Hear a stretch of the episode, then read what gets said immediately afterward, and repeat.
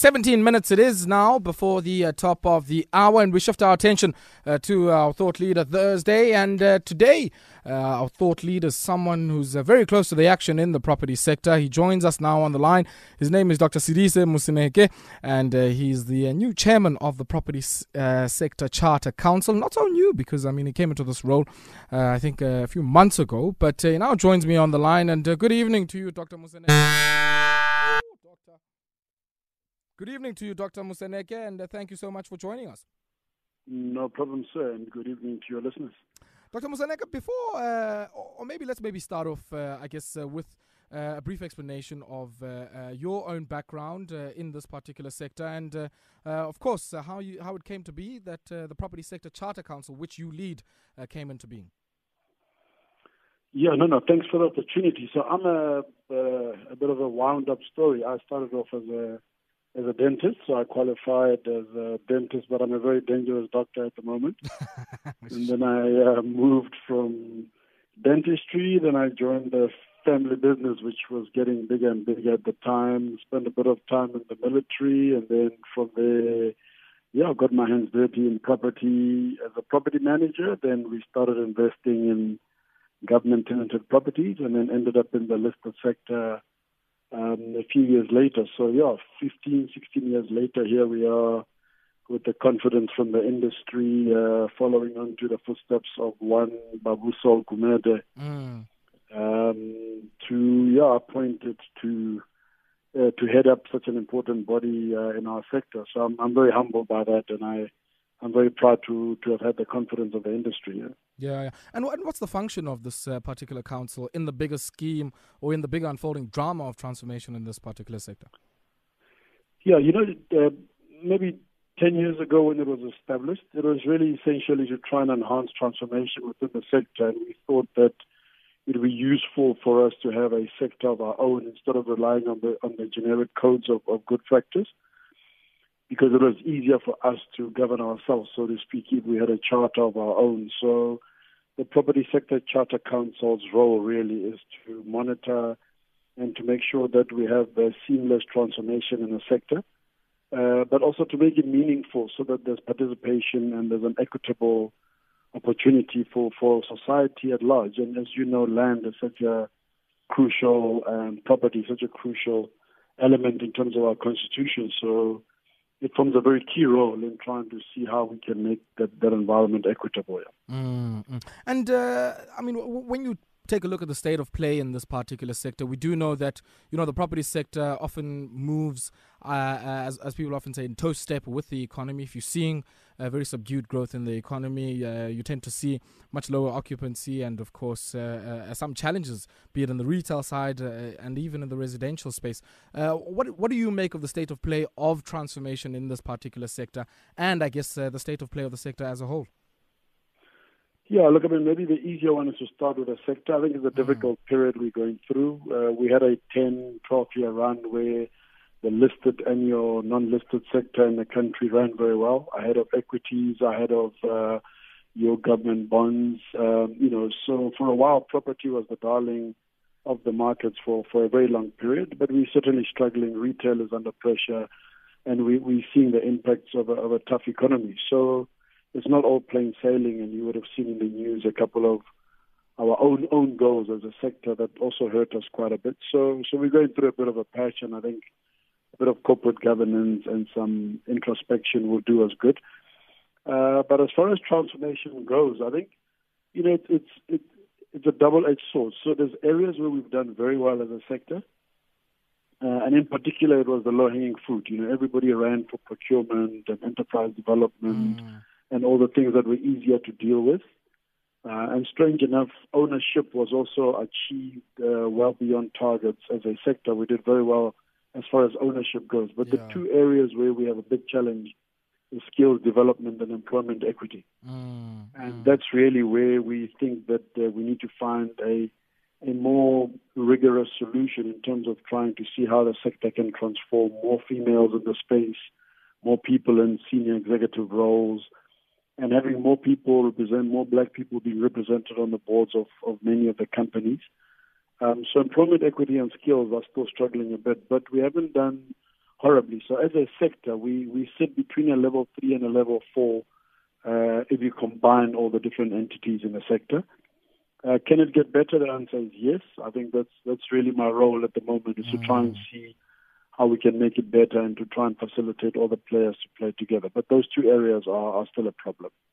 Where do you see, um, you know, your particular sector and I guess the work that you have to undertake on behalf of the council here? Uh, uh, how do you see that uh, alongside the uh, uh, uh, growing calls for expropriation of land without com- compensation and the tenor that the land debate has taken on? Yeah, you know, I, I've always explained that land is a very emotional thing, and in South Africa, it's, it's even worse so. You know, I think mm. people have generational attachments to land, and because it is such an emotive subject, it requires level heads when you deal with it. You know, and I think as a country, we've we've got to that point where you know the the, the tools to implement what would be a fair outcome is there. Um, and in my view, certainly, I think something like the Property Sector Charter Council can facilitate a you can never have a seamless environment when it comes to land because it's so emotional. But we we're fortunate that we have a platform that can facilitate discussions. We have the research, we have the input that can help us to show the facts and put the facts on the table. And using facts and statistics, we're able to show people why is it still a problem in South Africa mm. and why it is so uh, so unequal. So we we we, we do appreciate um, some of the aggression and the anger that sits out there in terms of people wanting to see change immediately. Uh, but we still feel that there are there are ways and patterns that can be followed, and using a body such as the Property Sector Charter Council can assist with those uh, with those ownership patterns.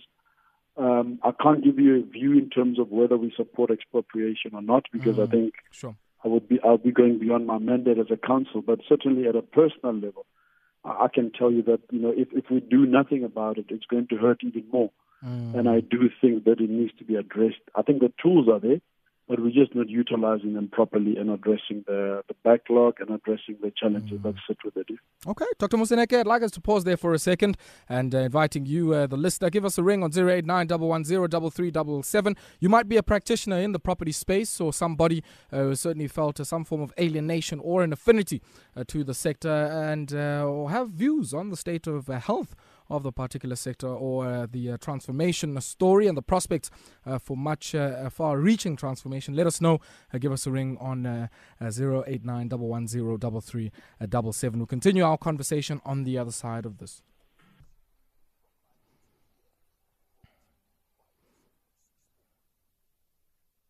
Some throwbacks deserve a comeback, like Amakumkedlela, Moonbags, and even the greeting Who's It? That's why Hunters, uh, the original side, is on a mission to refresh cool and bring back the old school. All you gotta do is follow at Hunters Cider on Facebook, share throwbacks that deserve a comeback, and you could win some refreshing prizes. Hunters, refreshes like nothing on earth. Drink responsibly, not for sale to persons under the age of 18.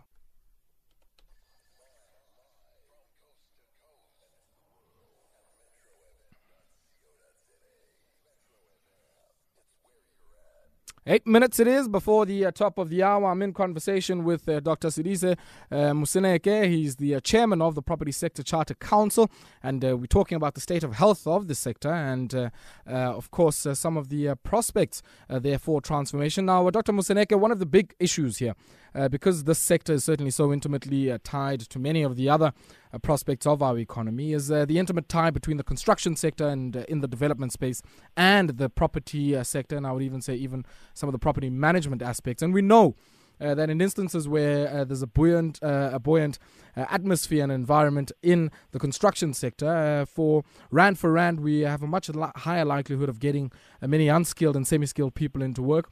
Uh, how do you see that as part and parcel of your own mandate as a council to continue to, I guess, improve the prospects of construction and along with it, take on some of the jobs and some of the production and output growth that's associated with it in good times? Yeah, I, mean that's a very that's a very good question. It sits at the heart of a thriving uh, property sector. Um, you know, people always try and separate construction from property, but but in my view, the two are, are one and the other. You know, mm. if, the construction sector hurts the way that it's going through now, we, we certainly take a lot of pain from an investment side or the property management side and facilities without a viable construction sector, uh, we, we suffer quite a bit. So we've engaged in talks with the construction charter themselves to be able to see how is it that we can find a middle ground, excuse me, that'll help them and ourselves to get out of uh, the challenging phase that we're going through. And I think without the growth that comes from infrastructure and from construction in the country, uh, you know, we would easily lose even more jobs, and that would cause even more pain in the environment that we sit in. So the link is, is quite close between the two, and I think that the collaborative talks we're having at the moment are aiming at trying to see what is it that we can do to assist them, because you know when they do well, then then we tend to perform. And I think the the skills shortage that we spoke about earlier speaks to that factor as well. And one of the reasons we have focused on skills development as a charter is because we think if we can upskill a lot of our people, then we can certainly help in terms of creating better opportunities between ourselves and the construction environment. I think what is happening there is, is unfortunate, and, and you know we're all hoping that there'll be a recovery which will assist in, in getting the sector back to where, where it ought to be. Mm. But but when they hurt, uh, we certainly hurt ourselves. Yeah, we we also know the other sector that's uh, intimately tied to the property sector is the uh, financial services sector broadly.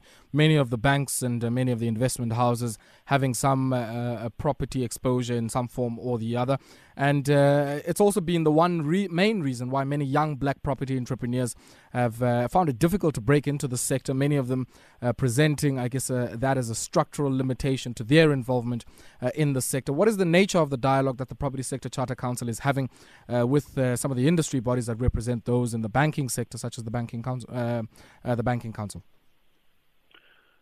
Yeah, I mean another good point. We so we have two work streams with them. One is at a uh, institution to institution. So each of the five banks that fund uh, most of the developments and constructions that happen we have one-on-ones with them, and we have seen a turn in the sense that a lot of them are now coming back with products that seek to address the challenge with young entrepreneurs or new entrants who are looking to come into the space.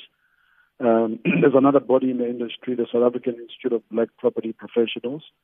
So between ourselves and them, um, and, and the listed sector, which is the SA REITs, we, we're trying to encourage the financial uh, sector and, and, and the banking council to come up with products which essentially meet what, what would be the equity check that is required for young entrants to come in. Mm. Uh, property in its nature is, is very capital intensive, and because of that nature, the barriers to entry are very, very high. And as a sector, we've identified, and as a council, what we've done is that we've gone back to the banks and said to them, can you create products which will be able to accommodate um, young black people to come into the sector and to be able to do, uh, to be able to, you know, to, to be part of, uh, to join the table, so to speak. And and we have seen a very positive feedback that has come through from them. I mean, I just can't uh, mention banks uh, uh, by name as, as, as I understand on the show, but certainly a lot of them have come back. They're putting products on the table. They're engaging with us. The pressures from the tenants is increasing more tenants want to see more black landlords before they sign leases. Mm. So, so the ripple effect is such that we, we all can't sit back. We all have to engage. And, and certainly what I've seen in my last few months, the banks have come through yeah. with products which ought to be helping. And then, of course, the state themselves have come through. Um, you know, you've got uh, funds which, like TUHF, and you've got funds like Intutuka, which are looking to help black entrance into particularly CBDs and uh, the residential market yeah. as well. Yeah. Let, us talk, I mean, and unpack some of these issues here uh, around transformation. I mean, one of them is uh, really some of these, uh, uh, least of all in the big malls that we're talking about here in uh, the retail space.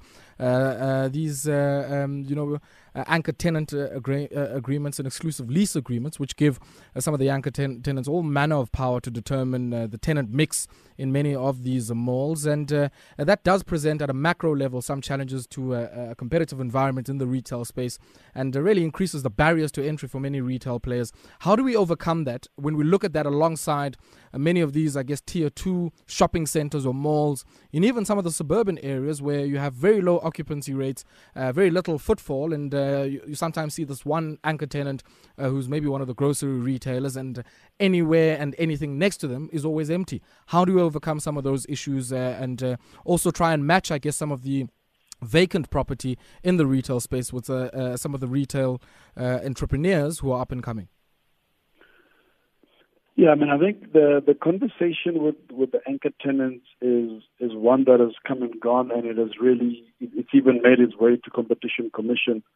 Uh, some of the organizations, the industry, had to deal with that at that level, and I think it's it it, it it's good and bad in the sense that you need a good anchor to secure your space and to make your shopping center viable. So nobody argues against that, but I think the point you are raising is what happens when it starts affecting your line shops and the mums and pops, as the industry likes to call them. So, what we have done is that we've engaged uh, at, at two levels. The first level was at a township level. We're trying to see how do you incorporate the young entrepreneurs into shopping centers so that they can also become a part of the line shops that are around your your your anchor tenants. Mm.